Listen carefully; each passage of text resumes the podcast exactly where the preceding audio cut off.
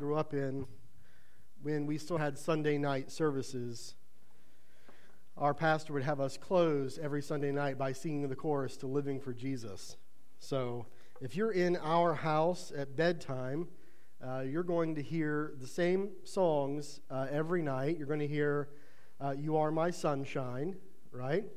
Uh, you will hear um, I Love You So Much you'll hear uh, fight the team across the field or Buckeye battle cry. It's up to them. they know the words to both of them all the way through. And uh, you'll often hear the chorus to Living for Jesus. And those are the songs that we sing before we go to bed at night. And uh, both of them could sing it, I, I, think they could sing it pretty well. So, um, yeah. Uh, another one we used to sing at Cedarville, and this is something I need to get John and Lisa Lucas on, uh, is uh, I woke up this morning with my mind, with my mind stayed on Jesus.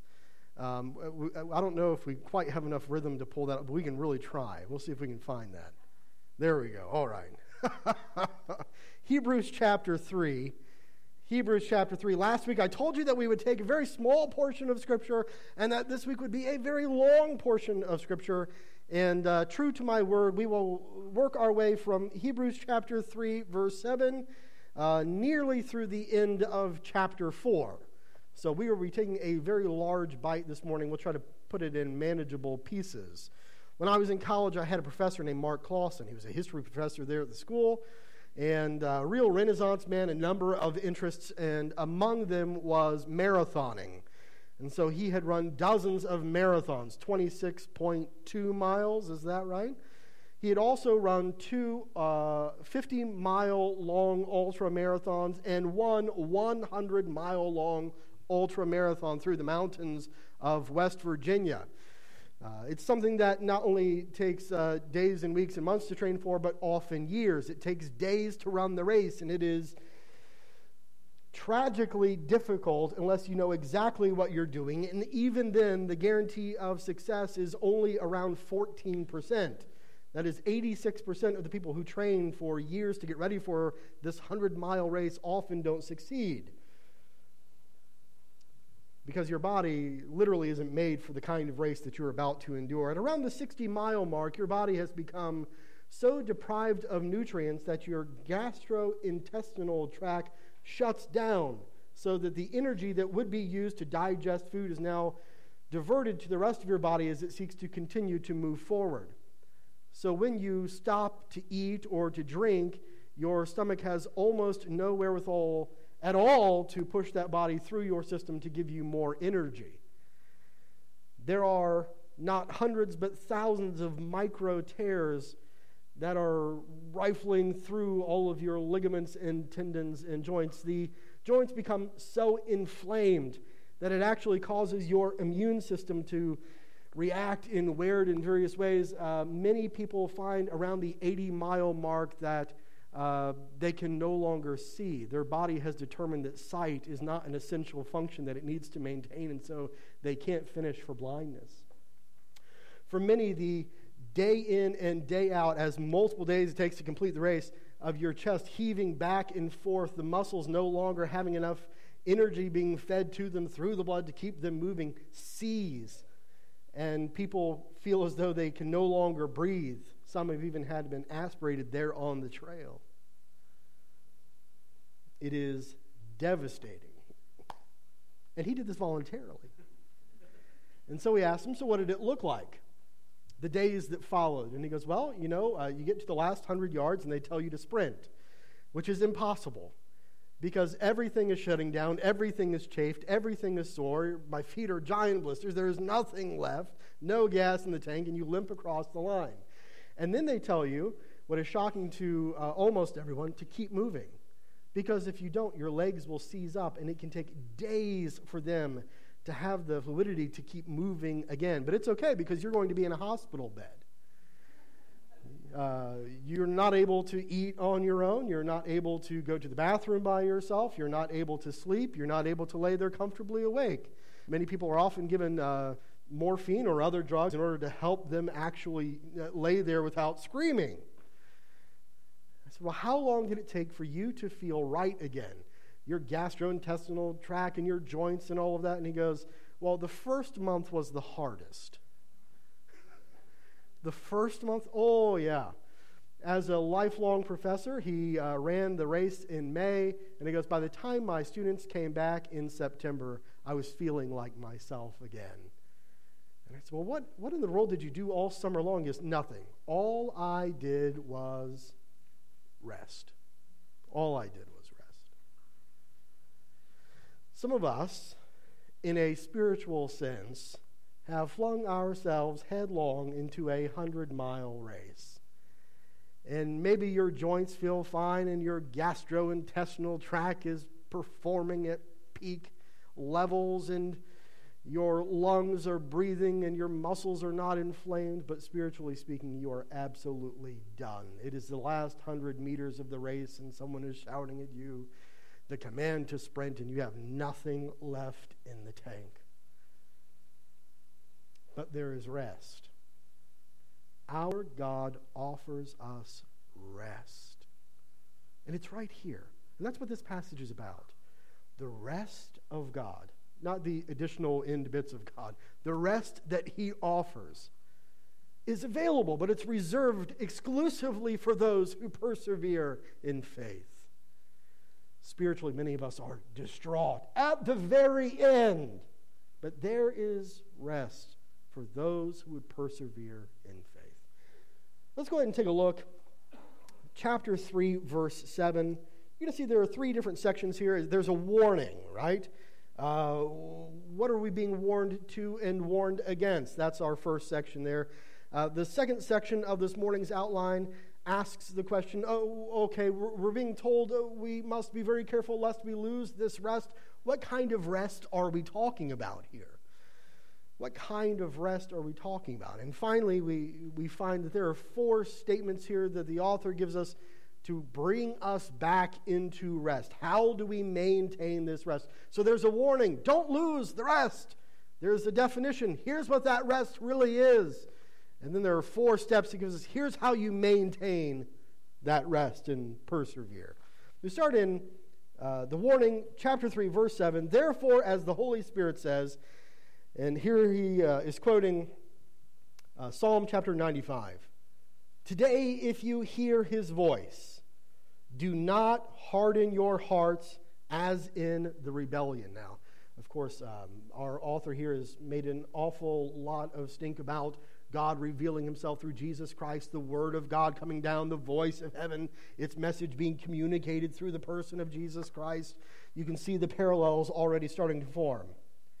Today, if you hear his voice, a phrase that's repeated three times in this chapter, do not harden your hearts as in the rebellion on the day of testing in the wilderness, when your fathers put me to the test and saw my works for forty years.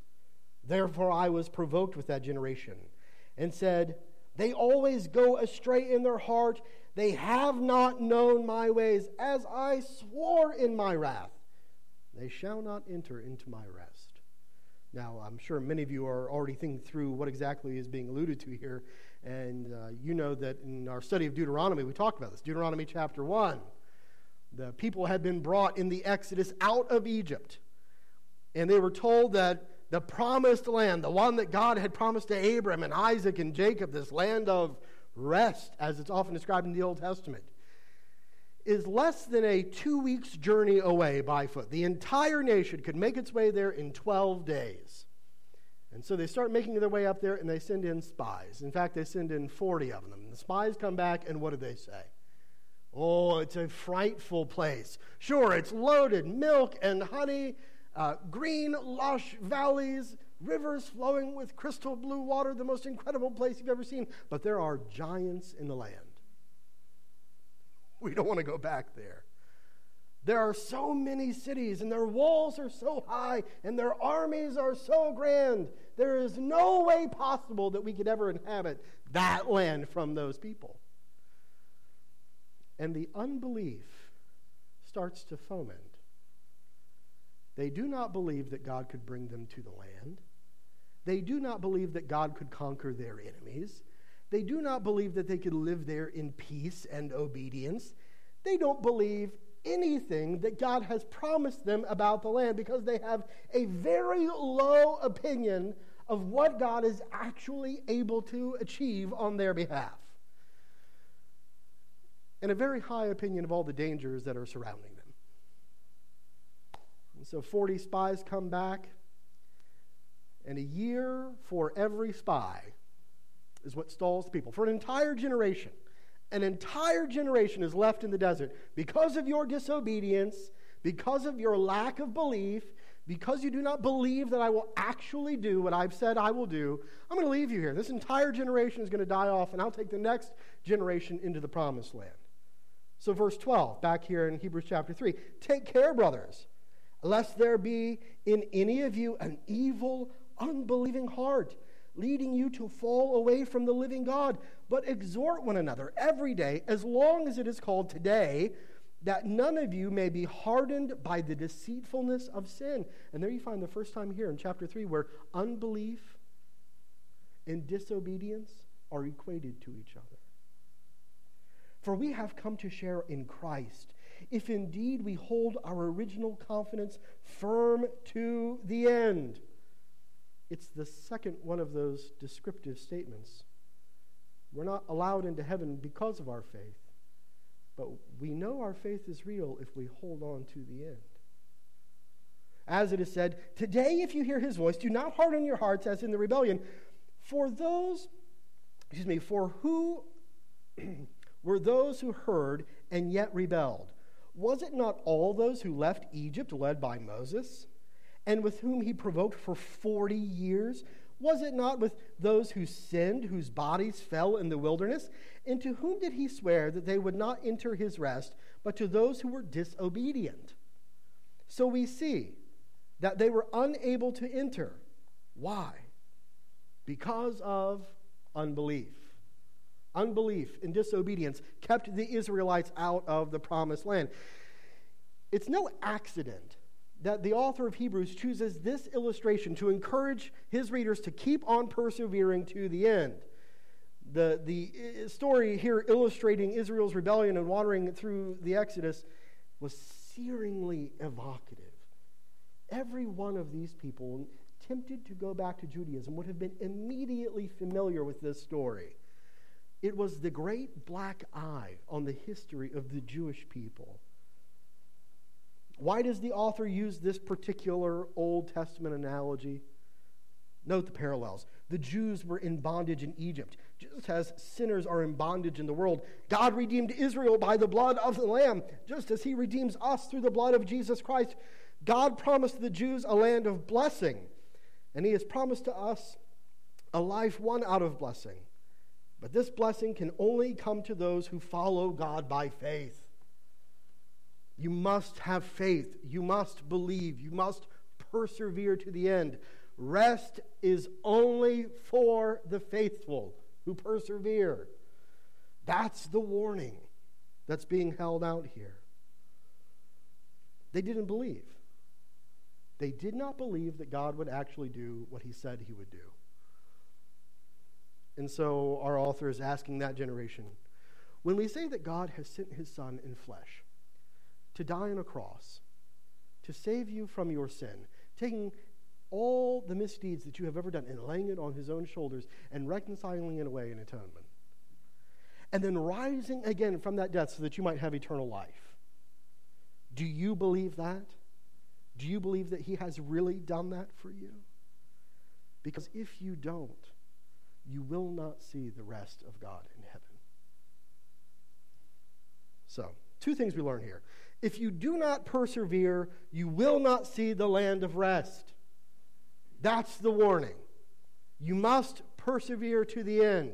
That is how you prove your belief. That is the evidence of your faith, a faith that works. Will persevere to the end. But secondly, and this is something we're going to come back to over and over again, God generously supplies his people with every ounce of faith they need to make it to the very, very end. The Lord requires a radical, unwavering faith from his people, and at the same time, we know that faith is a gift from God, authored by God, secured by God, and will be completed by God. And if you were paying attention last week, you will say, you know, those sound really familiar. Didn't you say that exact same thing last week? I did. And you're going to hear it next week, and the week after, and the week after, and the week after. Both of these things are simultaneously true. You must have faith to see the rest of God. But God is also the engineer of your faith. He started it, He's going to bring it to completion. This is why we love the last few verses of Jude. Now, to him who is able to keep you from stumbling and to present you blameless before the presence of his glory with great joy. That's not something that you're doing for him, that's something that he is doing for you. He is able. He is able to bring you through to the very end. So there's the warning. All right. But what kind of rest are we talking about? I'll try to work through this pretty quickly here. Because he's using rest in five different ways. Now, it would be really helpful if he would condense this down into one or two. I'm really loath to have an outline with like 18 points, but it's just kind of what you get this morning. I just need you to know what kind of rest we're talking about. He's fairly comprehensive, and he's rather specific about the consequence of hardening one heart and abandoning the confession of Christ. The loss of rest. What kind of rest? One, rest is used to talk about Sabbath rest. Sabbath rest. Take a look at the beginning of chapter 4. Therefore, while the promise of entering his rest still stands, let us fear lest any of you should seem to have failed to reach it. For good news came to us just as it did to them, but the message they heard did not benefit them, because they were not united by faith with those who listened. For we who have believed enter that rest. As he has said, As I swore, in my wrath they shall not enter my rest, although his works were finished from the foundation of the world. For he has somewhere spoken of the seventh day in this way. And God rested on the seventh day from all his works. There were introduced the first two kinds. First is uh, the uh, regular Sabbath day rest. You remember, in six days, God creates the earth. On the seventh day, he rests, and he establishes a pattern for all of his people of worship and rest on the seventh day.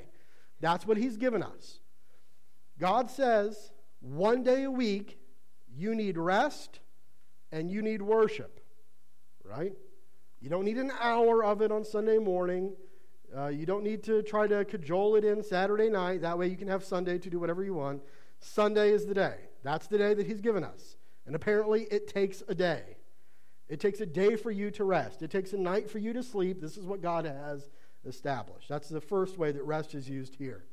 Hopefully, you are availing yourself of that rest this afternoon. We actually take that kind of seriously in our house. We're not fanatical about it. Um, I remember watching years ago Chariots of Fire, which is one of my absolute favorite movies, and there's a scene in there where they're all uh, crowding around the Flying Scotsman and asking him on a Sunday if he will come out and play soccer with all of the kids. And he says, No, no, today is the Lord's day. Today's the day for rest. Today's the day for worship. But I'll come out and I'll play with you tomorrow. And I remember thinking, how it seems uh, just a little strict to me. That's all right. But there are things in our house that we've adopted. Yesterday, uh, Laura mowed the yard and I trimmed and blew it off. We don't mow on Sunday. Uh, dishes don't get done on Sunday, right? We generally don't do house cleaning unless we have small groups. We're going to have a bunch of people over at the house, right? That's a day that we have reserved for rest. It's what God's prescribed. We're going to take what the doctor has ordered. Secondly, rest can also refer to the promised land of rest. The promised land of rest. In fact, that's what that original analogy was about. Israel was going to go to a land of rest. They had been in Egypt in a land of slavery, a land of work, a land of toiling day and night, seven days a week, under the whip of a slave master. And now they would be able to go in and have their own cities and their own jobs and their own lucrative world to live in, a land of actual physical and spiritual rest. And so we find that analogy used throughout these two chapters. Thirdly, rest is sometimes talked about as salvation through Jesus, right? Verse 3 For we who have believed have entered into that rest the rest that has been given to us by Jesus Christ. I have not entered into the rest of the promised land. I've never been to Israel. I've never flown across the ocean and walked into there. But I have known rest in that I have known Jesus. I have met God there in the person of Jesus Christ, and I have known rest from my sin, and rest from my rebellion, and rest from my guilt, and rest from the wrath of God.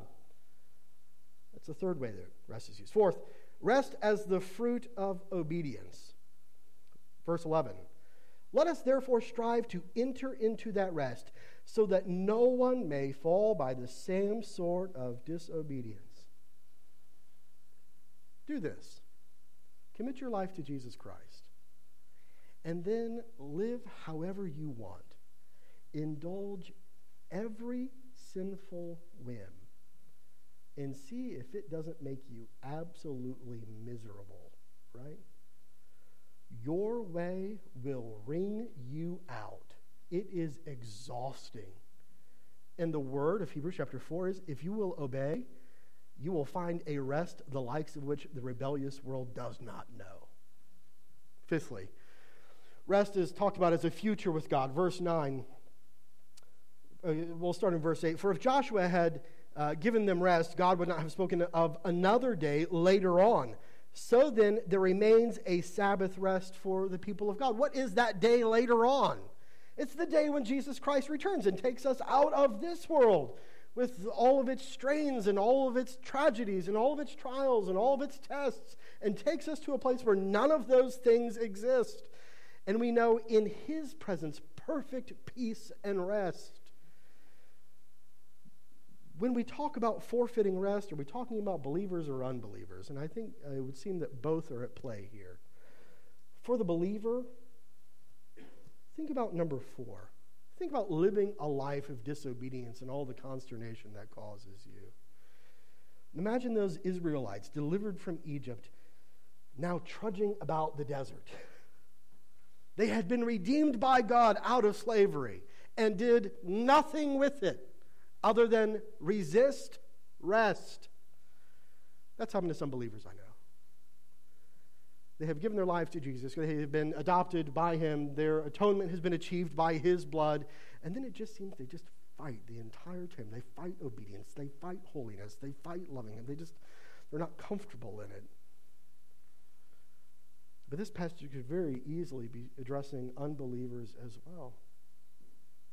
When we say that the rest of God is reserved for those who persevere in faith, we mean that in every way that the author describes.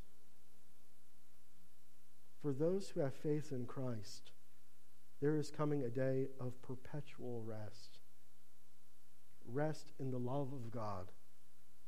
And if you do not persevere to the end, you will not see that rest. Um, you remember that old song? I, I, heard it this week. How beautiful heaven must be. Remember that? How be- I'd sing it for you, but I love you too much. How beautiful heaven must be, sweet home of the happy and free, fair haven of rest for the weary. How beautiful heaven must be. Fair haven of rest. When I was growing up, there was a church close to us, Fair Haven. Right? It was named for that song. Fair haven of rest. this is what's promised to you. All right. What do we do about it then? We've been warned. We know uh, what we've been warned against. We don't want to lose this rest. We don't want to know the calamity that we knew before we lived in faith. How do we move forward? Now, at the beginning of our time in the book of Hebrews, I told you that there were a number of these let us statements. There are, I think, 11 of them in the book of Hebrews. There are four of them just in this passage. Let us, let us do this, let us do that.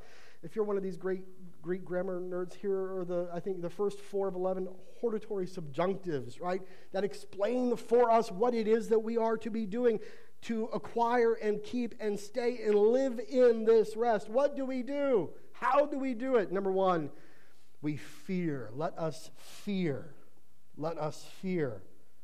Chapter 4, verse 1 Therefore, while the promise of entering his rest still stands, let us fear, lest any of you should seem to have failed to reach it. Israel feared giants, they feared cities, they feared walls, they feared armies, when they should have feared God. Uh, in classical on Tuesday mornings, I lead a brief devotional for all the kids, and we're memorizing a verse together. It's Proverbs 9:10. For the fear of the Lord is the beginning of wisdom, and knowledge of the Holy One is understanding. If you want to know how to live this Christian life, it comes down to, in many ways, learning how to disregard the fear that I used to have for the world, and living now in the fear of the one who made me. I don't fear this Christian life.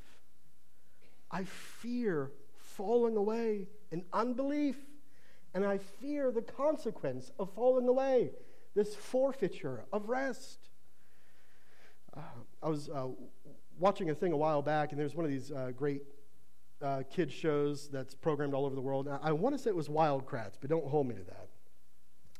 And uh, if you ever watched a moment of Wild Kratts on TV, you know that it's a cartoon nature show. These two brothers, uh, Chris and somebody help me out here. Martin Kratt, right? The Kratt brothers. Uh, in real life are wildlife explorers and uh, advocates for wildlife, and they have this cartoon TV show on PBS. And uh, the great argument from every one of these shows is that all of these creatures are beautiful, and if respected in the right way, can all be enjoyed. And I, I want to say it was this show that um, they had a particular episode that was withdrawn in Australia. They wouldn't let it be broadcast. And the general idea of that show was that snakes are really not creepy, crawly, slimy things to be feared, but they're just a part of the natural environment and, you know, how wonderful snakes are. And but somebody in the upper echelons of the government in Australia said, no, no, no, we absolutely don't want to show that episode because there are a lot of really dangerous snakes down here, and we don't want very small children who watch television to feel really confident about approaching all of these snakes, right? In that way, fear is good. We want them to be a little bit afraid.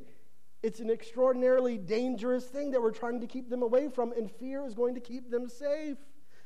I saw an interview years ago with a guy named Cus D'Amato, who was the guy who trained uh, Mike Tyson in boxing for the first half of his career. And he has this famous speech that he gives about fear is good. Fear will keep you sharp. Fear will keep you alive. And here in Hebrews chapter 4, the first few verses, he's telling you fear is good. You need to fear unbelief. You need to fear the consequences of disbelief. We don't fear the trials and tests of this world. Our God is bigger than those. But a healthy fear helps us move forward in obedience. Secondly, let us strive. Let us strive. Verse 11 Let us therefore strive to enter that rest so that no one may fall by the same sort of disobedience. For the word of God is living and active and sharper than any two edged sword piercing to the division of soul and spirit, of joints and marrow, and discerning the thoughts and intentions of the heart. And no creature is hidden from his sight, but all are naked and exposed to the eyes of him to whom we must give an account. Not only do we fear, we strive, and we strive in wrestling with this word, this incomparable, powerful, discerning, wise word if you want to assess how well you're striving, ask yourself how much time are you spending and how much energy are you expending in relating to how God has revealed himself in this word. There's your barometer. This is how you'll know. This is the gauge that tells you if we are striving, working, sweating, toiling to achieve to achieve this faith lived out. Next week, I'll just tell you heads up, uh, we're going to come back to verses 11 through 13 and make that the entire Sunday morning worship. So, moving on. The third thing let us hold fast. Let us hold fast. Verse 14. Since then, we have a great high priest who passed through the heavens, Jesus, the Son of God. Let us hold fast our confession. For we do not have a high priest who is unable to sympathize with our weaknesses, but one who in every respect has been tempted as we are, yet without sin. Let us hold fast. Let us hold fast the confession. As he is holding us fast, let us hold fast to the confession. Now, uh, that's a fascinating term, this confession here. Again, it's got four forms in the book of Hebrews. Uh, if you want to write these down, I'll give them to you in 3 1. 3 1, right? Jesus, who is the high priest of our confession. In 1023, we find that used again. And for the fourth time, 1113. So go ahead and just for a moment turn over to Hebrews chapter 11, verse 13. verse 13. Now, you're familiar with chapter 11. Uh, we have a baseball Hall of Fame in Cooperstown. We have a football Hall of Fame uh, in uh, Canton. Um, I'm sure uh, other sports have halls of fame, you know, right? Uh, here's our faith hall of fame, Hebrews chapter 11. And so we find about incredible people, uh, people like uh, Abel who endures, and Abraham and Moses and others. But it's in verse 13 that we find this happening. These all died how? In faith, not having received the things promised, but having seen them and greeted them from afar. And uh, if you write in your Bibles, this would be a neat little place to make this notation. Having acknowledged that they were strangers and exiles on the earth. Having acknowledged, I think, is a poor translation of what I think is more rigorously here having confessed. Having confessed. What is the confession to which we hold fast? It is in part this this world is not our final home. We are in a culture, we are in a civilization, we are in a moral era of which we are exiles. We don't belong there. We do not share their values. We are not a part of the agenda of this world. We are strangers. We are strangers waiting for our King. He will take us to be with him, and then we shall all return as he makes a new heaven and a new earth perfect in his rule of peace and righteousness. back to Hebrews 4. We are to fear, we are to strive, we are to hold fast. And number four, we are to draw near. Verse 16. Let us then, with confidence, draw near to the throne of grace, that we may receive mercy and find grace to help in a time of need.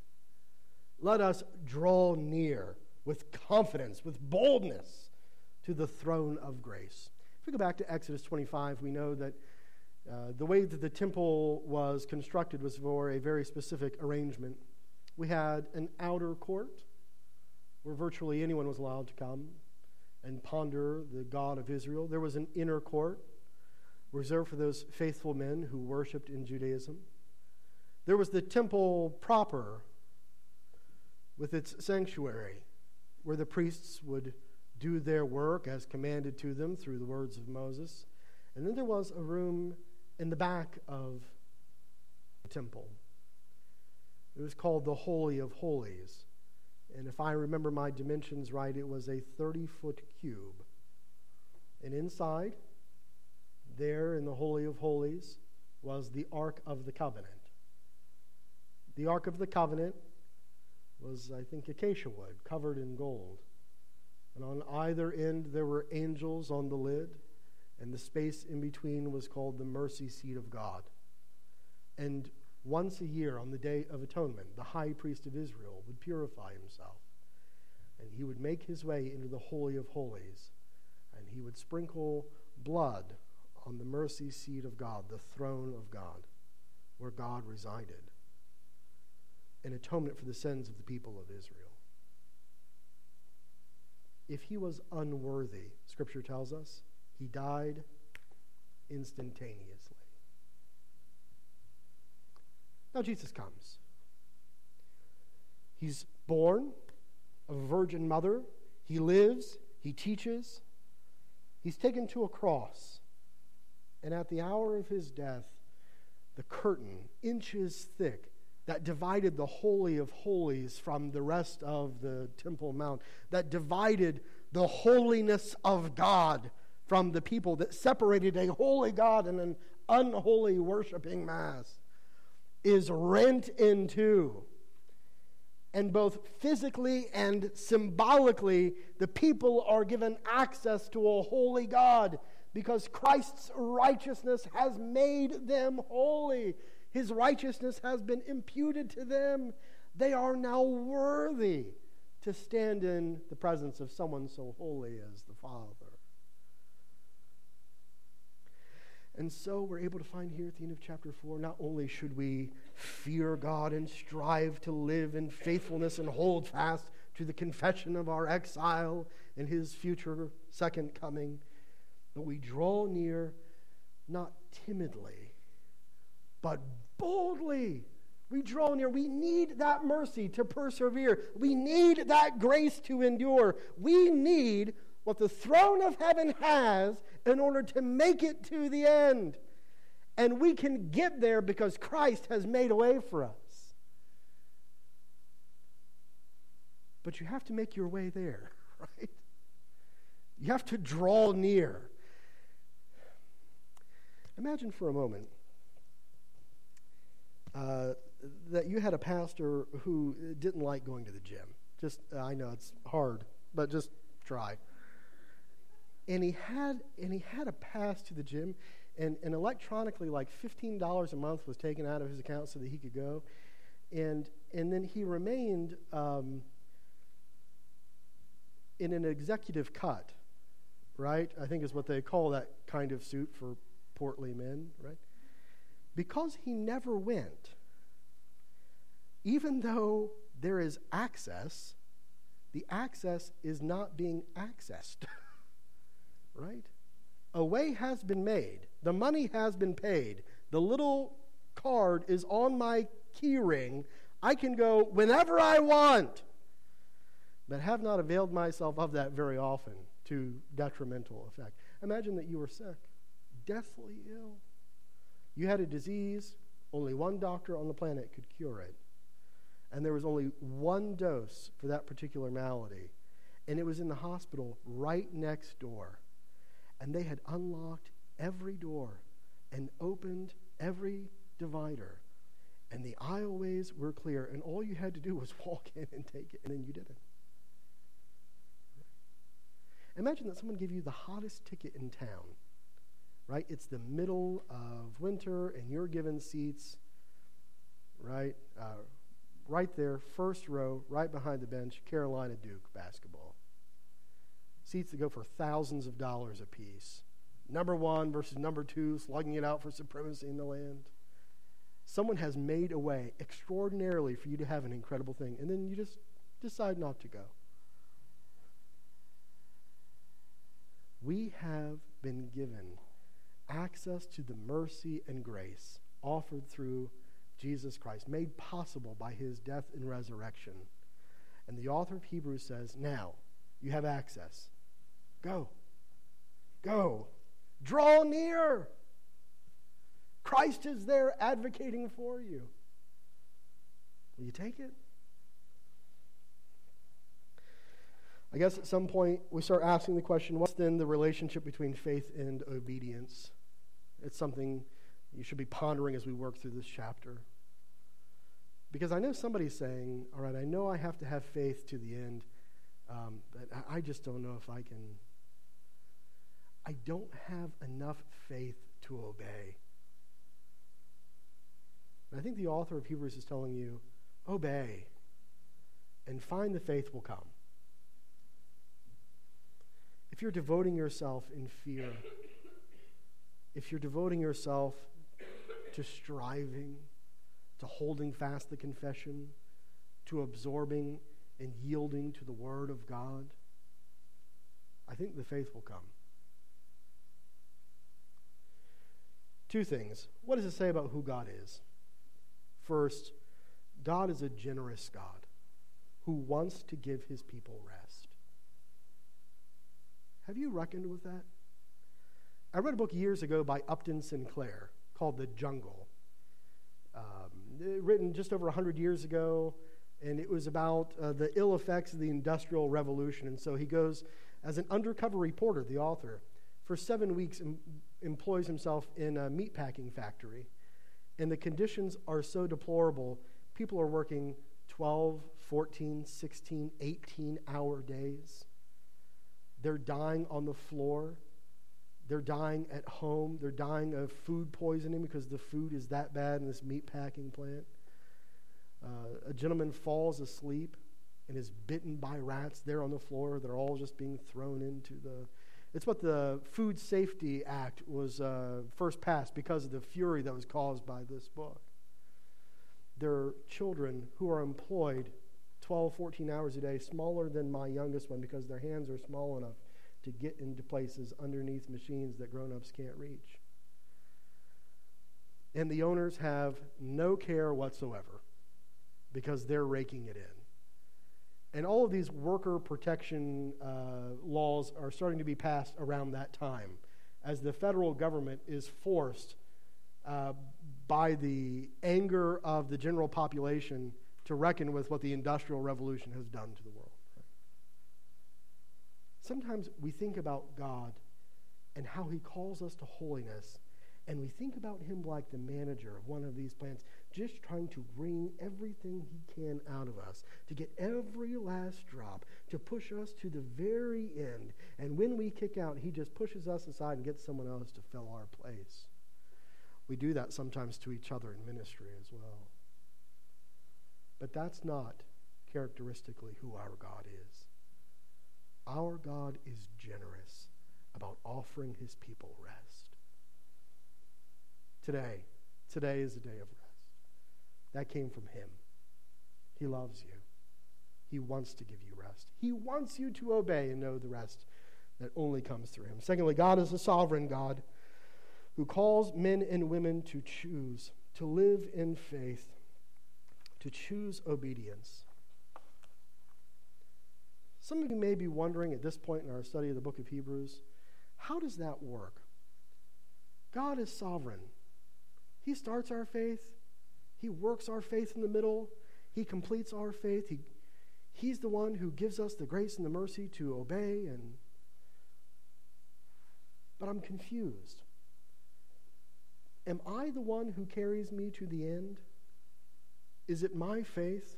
Do I persevere? Am I the one who has called myself into the house of God, or has God called me?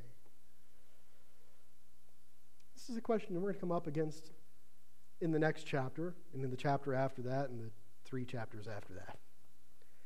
How much is God's role, and how much is mine? I'll tell you, I think the teaser I tell you, I think that they are not in opposition to each other.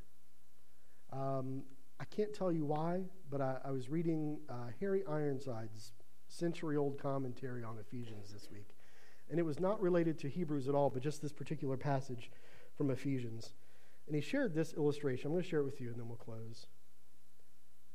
How does God's sovereignty and what we're called to do work together? It can be pictured in this way here is a vast host of people hurrying down a broad road with their minds fixed upon their sins, and one stands calling attention to a far door, the entrance into a narrow way that leads to the life eternal. And on it, plainly depicted in writing, Whosoever will, let him come. Now, every man is invited, so no one needs to hesitate. And some may say, well, I may not be of the elect, and so it would be useless for me to endeavor to come, for the door will not open to me. But God's invitation is absolutely sincere. It is addressed to everyone. Whosoever will, let him come and take the water of life freely.